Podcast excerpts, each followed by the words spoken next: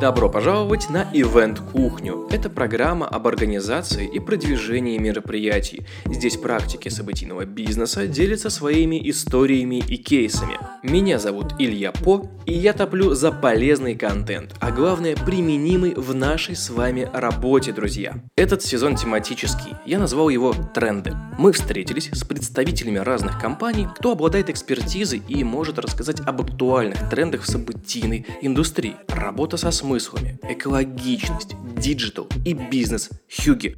Что бы этот термин не значил. Об этом и многом другом в пяти выпусках сезона «Тренды».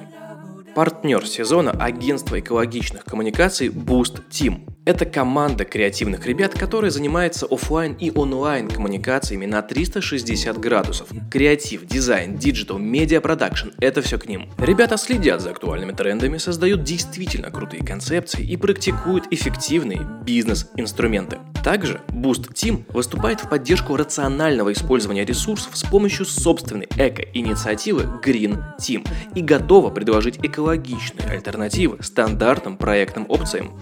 По промокоду Event Кухня вас ждет скидка в размере 3% на все услуги Boost Team. Все ссылки, пароли явки в описании к этому выпуску.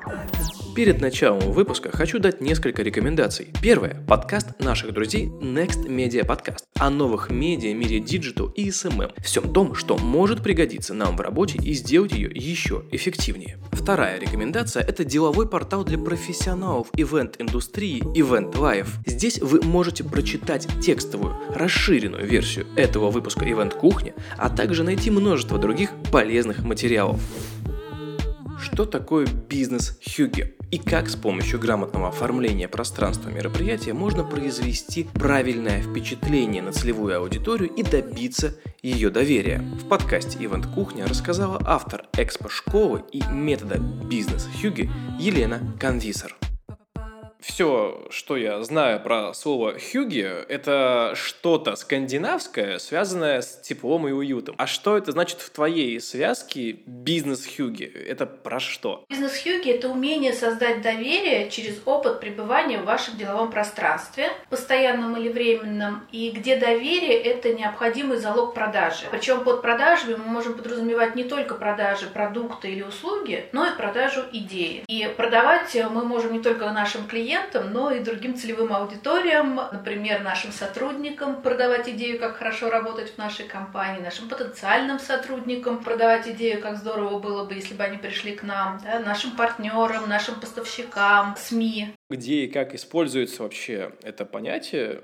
бизнес-хюги? Это любое пространство, где происходит наше деловое взаимодействие или где нас видит клиент. И это не только мероприятие, это а, может быть э, наш офис, если встреча происходит в нем, офис клиента, если встреча происходит в кафе или коворкинге, если эта встреча вообще не физическая, а виртуальная, да, то есть онлайн, через экран общаемся, если это не только встреча, но и презентации или выступления, выступления на чужом мероприятии, либо онлайн, либо на сцене, и, конечно, это и события событийные вещи, то есть конференция, семинар, выставка. И также это зоны обслуживания, если наш бизнес нацелен именно на это. Но классически, то, что мы все видим, знаем, магазины, рестораны, салоны и так далее. Да? То есть любое пространство, где происходит э, деловое взаимодействие. В одном из интервью ты говорила – на время проведения любого мероприятия, конференции, выставки, пресс-встречи, мастер-класса, его площадка становится представительством, посольством вашей компании во внешнем мире, и вас оценивают именно по ней. Возникает вопрос, что нужно знать в самом начале пути перед тем, как начать колдовать над пространством и делать из него свое представительства. Начинаем мы всегда с установки цели мероприятия. В том числе в целях мероприятия желательно сформулировать, какое впечатление мы хотим произвести. Это первое. Второе – это то, на какие целевые аудитории мы хотим произвести впечатление. И очень часто распространенная ошибка, когда мы учитываем только одну аудиторию. Например, мы делаем клиентское мероприятие, и мы думаем только о клиентах. На самом деле, в любом событии аудитории, на которые мы воздействуем, очень много. И талант э, ивент-менеджера, маркетолога, пиарщика, он заключается в том, чтобы учесть все аудитории и в мероприятии заложить воздействие на них на всех. Мы цель мероприятия какое впечатление мы хотим произвести, на какие целевые аудитории мы хотим производить впечатление. Дальше текущее представление этих аудиторий о нас и как мы хотим его поменять. Например, мы совершенно незнакомая новая компания, выходим в какую-то новую отрасль, да, а нас не знают, мы должны поменять там впечатление на то, чтобы, да, мы есть в отрасли. То есть у нас точка А нас нет в отрасли, точка Б после мероприятия, чего мы хотим, что мы есть в отрасли и что с нами надо считаться. Следующее, что нужно учесть при постановки задач, в том числе на пространство, это учесть стиль наших аудиторий. Причем здесь очень важно разделять стиль, например, отрасли и стиль профессии. Потому что очень часто мы можем, например, говорить, мы работаем с нефтегазовой отраслью, но, например, если мы работаем с финансистами в нефтегазовой отрасли, это совершенно не то же самое, что если мы работаем с представителями заводов. Да? Отрасль одна, а профессии разные. И стиль профессий, он тоже разный. И мероприятия будут создаваться тоже по-разному. Не только с точки зрения контента, но и с точки зрения визуального впечатления. Дальше нам нужно учесть стиль нашей компании, нашего бизнеса. А, например, если мы инновационная компания, то и мероприятия должны выглядеть инновационно, а не традиционно. Да? Мы должны учесть стиль своего продукта, если мероприятие посвящено какому-то определенному продукту. И это может быть и с точки зрения брендбука, да, то есть мы можем ориентироваться на брендбук компании, а можем ориентироваться на брендбук продукта, если у него отдельный свой стиль. Дальше мы должны учесть стиль конкурентов и стиль наших предыдущих событий. И почему мы все это должны учесть? Мы должны это учесть для того, чтобы осознанно принять решение, мы следуем этим стилям или мы их ломаем. То есть мы хотим быть как конкуренты, потому что мы новички, мы должны войти так, чтобы не испугать никого, что мы такие примерно такие же, как другие. Или наоборот, мы действительно там настолько инновационные, что мы должны прийти вообще с каким-то сломом отраслевым, да, отраслевой парадигмы. А и тогда, если мы ориентированы на слом, на революцию, то и мероприятие у нас должно быть революционное с точки зрения оформления в том числе. Про подготовку выяснили, давай разберемся по шагам, как сделать это самое хюги на практике. Первое, что нужно сделать, это получить адекватный план помещения, особенно а, холлов, если у нас э, будут там большое разнообразие зон, фото всех помещений. Фото желательно получать со всеми сценариями освещения, которые в принципе есть на площадке, то есть э, с включенным, с горящим экраном, с погашенным экраном, с осветительными приборами, без осветительных приборов. Как мы можем регулировать освещение там, для выступления или когда смотрим презентацию, или когда мы смотрим только на человека. Да? Это все все разные форматы. И когда мы будем планировать декор, нам нужно планировать при разных сценариях освещения, которые будут использованы в ходе мероприятия. Ну и в идеале еще видеопроходку по зонам, чтобы было понятно, как зона перетекает э, одна в другую, какие акцентные точки мы видим при переходах. Дальше мы смотрим на то, как мы можем распределить необходимые нам функциональные зоны на данном пространстве. Вообще, в принципе, возможно это или нет. И есть типовые функциональные зоны. От того, как они размещены в пространстве, зависит очень многое с точки зрения вот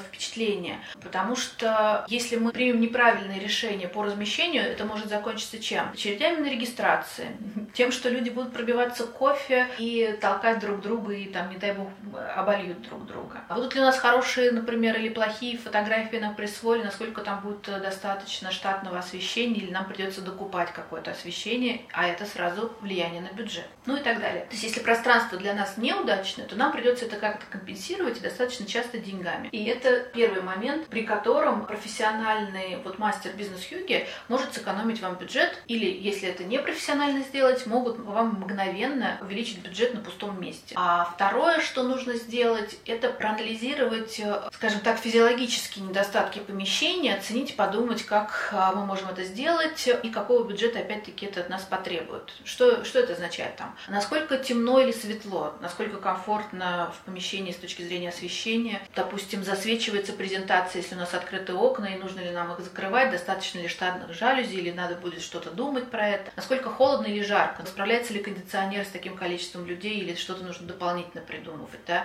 Или наоборот холодно, и, может быть, нам нужно какие-то обогреватели ставить. Ты сравнила бизнес Хьюги с тем, что это как бы взять пространство в союзники. А что может принести такой союзник, если в него вложить ресурсы, имея в виду время и деньги? Вот какой профит может дать эта методика, если ее, в принципе, можно так назвать, методика, бизнес Хьюги?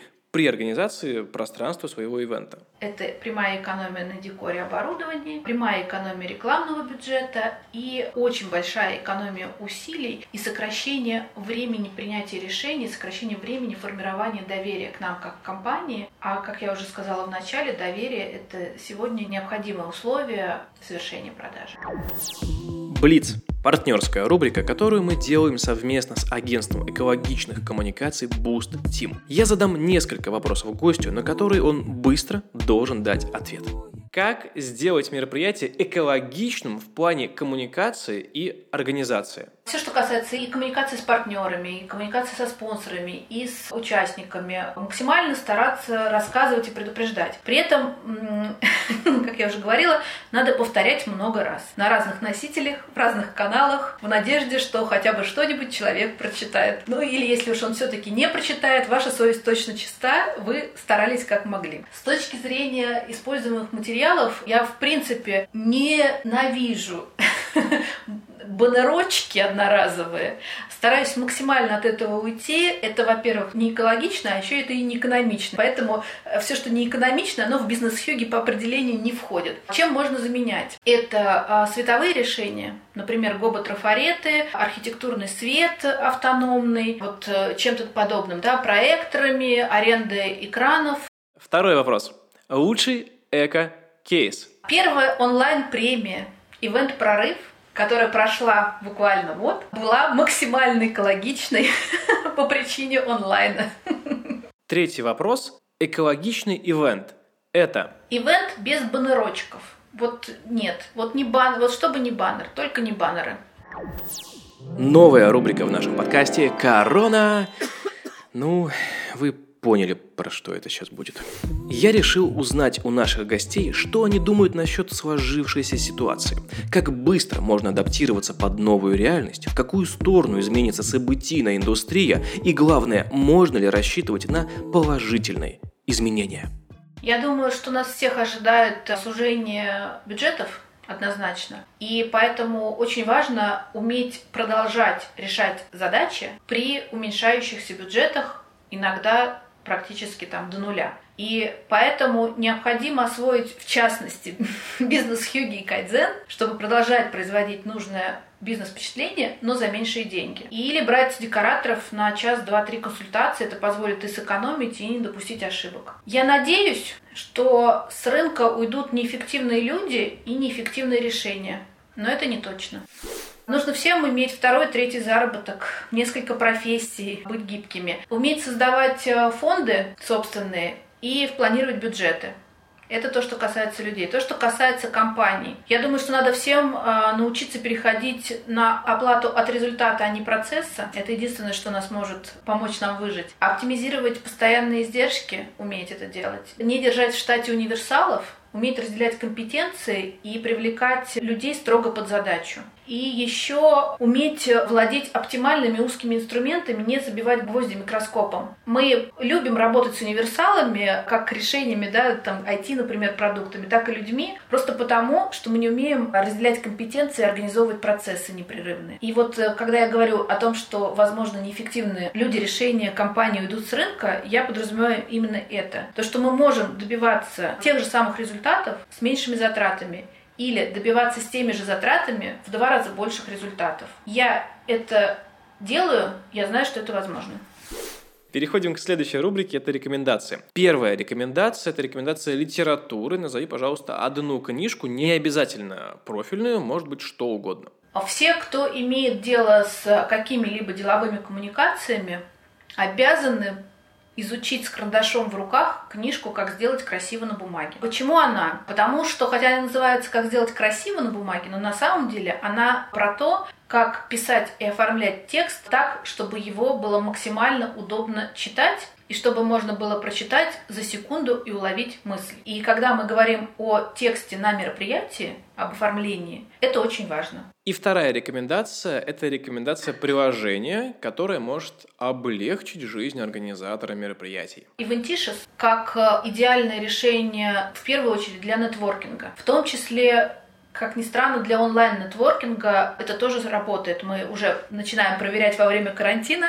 Работает классно. Сначала я думала, что это будет работать только если ты уже знаком с человеком, да, тому привет-привет, да. Но нет, это хорошо сработало и для незнакомых людей между собой, даже когда у нас нет возможности пообщаться офлайн, но тем не менее сработало. Но, конечно, Eventishus намного шире, чем просто решение для нетворкинга, очевидно, но просто нетворкинг это одна из тех задач, которые сейчас э, максимально актуальна, скажем так, в России. Я в конце хочу сказать вот что. Развитая инфраструктура в отрасли – это всегда признак, что индустрия взрослеет. В том числе появление новых интересных форматов СМИ, ну, например, в твоем лице, да, в формате подкастов, это тоже показатель того, что индустрия взрослеет. И спасибо тебе за это. И отдельно я хочу сказать спасибо твоим спонсорам, благодаря которым мы можем слушать твои интересные подкасты. Спасибо всем. Спасибо Ивентишес, спасибо Кулинариону, спасибо проекту 111 и спасибо партнеру этого сезона агентству экологичных коммуникаций Boost Team, а также всем тем, кто будет в следующих сезонах. Пишите в личку за деталями. Лена, большое спасибо, что поделилась контентом в этом выпуске нового сезона тренда Ивент Кухня. Большое спасибо, что уделил время. Также, друзья, всем тоже большое. Я люблю вообще говорить спасибо всем, и поэтому спасибо, что дослушали выпуск до этого момента. Всем хороших мероприятий, солдаутов на ваших событий, кайдзена, бизнес-хюги и всего-всего-всего остального. Пока-пока-пока. Пока-пока.